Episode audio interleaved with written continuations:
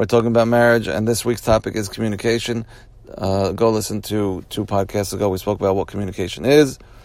Uh, yesterday, we spoke about the deterrence and things that ruin communication or make it a little bit harder. It's uncomfortable.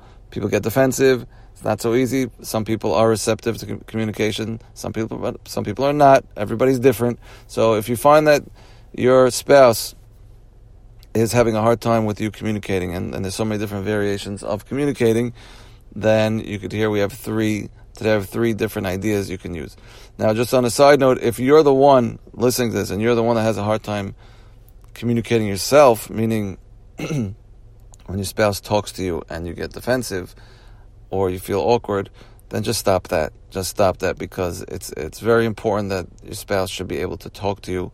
And if they're complaining that you, you don't communicate, then just communicate and try and sit down and, and make it serious and take it your business, make it your business to communicate. But if you're having a hard time communicating with your spouse, you feel like they're getting defensive, so we have three ideas today. three ideas today to help make the communication work. Number one, it might sound robotic and mechanical, unnatural texting. Texting.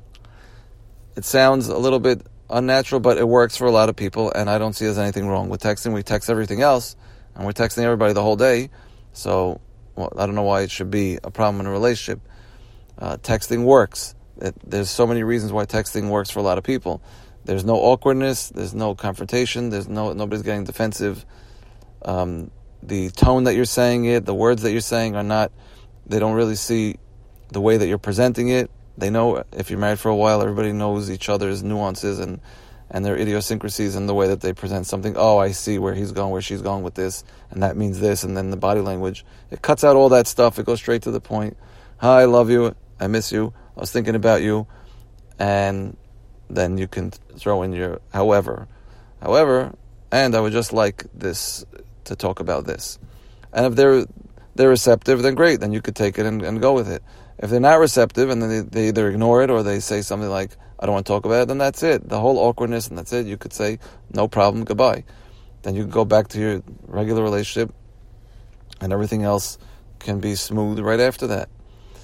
So I find texting works very well for a lot of people and it could be either be a stepping stone for uncomfortable situations. It could build on that or you could keep it up when, when there's something not comfortable, you could talk through text and then continue the conversation later. Number two is um, if you have a hard time with this texting and you like to talk in person and that's your personality, then the second one is don't talk about heavy stuff.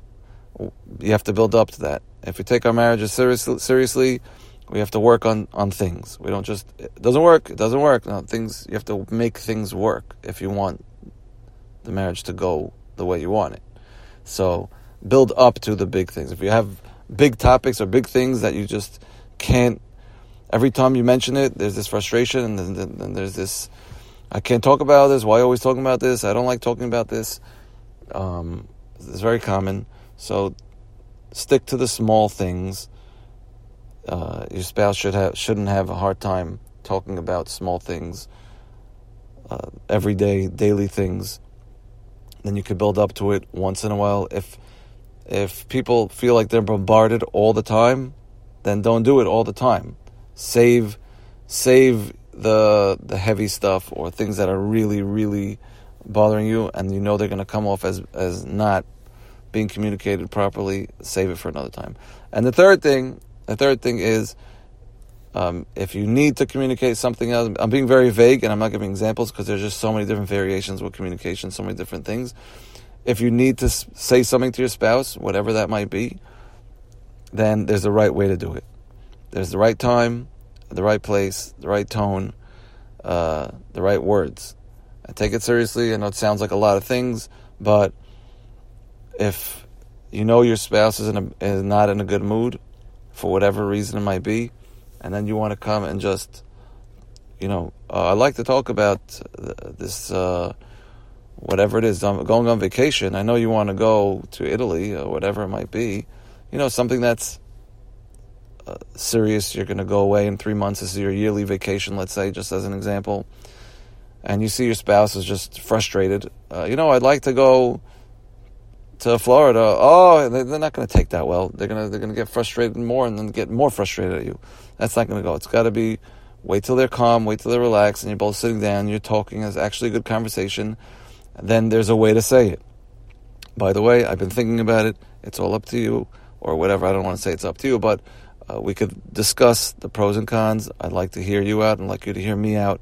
And concerning, let's take the example of vacation. Concerning the, our, our vacation we take once a year, I know you like to do that, and I want to make you happy. This is what I like to do, and this will make me happy. So, what do you think we could do about this?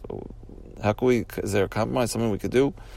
That would come off to, for most people if they're in a good mood and they're relaxed and they're talking. For most people, that would be taken well. Uh, again, if it doesn't, then there's two other options. And then if it doesn't work, don't give up, revisit it, uh, figure out new tactics, call somebody up, how to get this across, and and I think if we work on communication, we will we will succeed. So let's uh, wrap it up. We're talking about communication. There's deterrence of communication, and we gave three different ideas of how to make our communication better. There's texting, there's talk about small things, and then the right tone, the right time, the right place. And if we do this properly and we take it seriously, uh, we could all have smooth sailing relationships.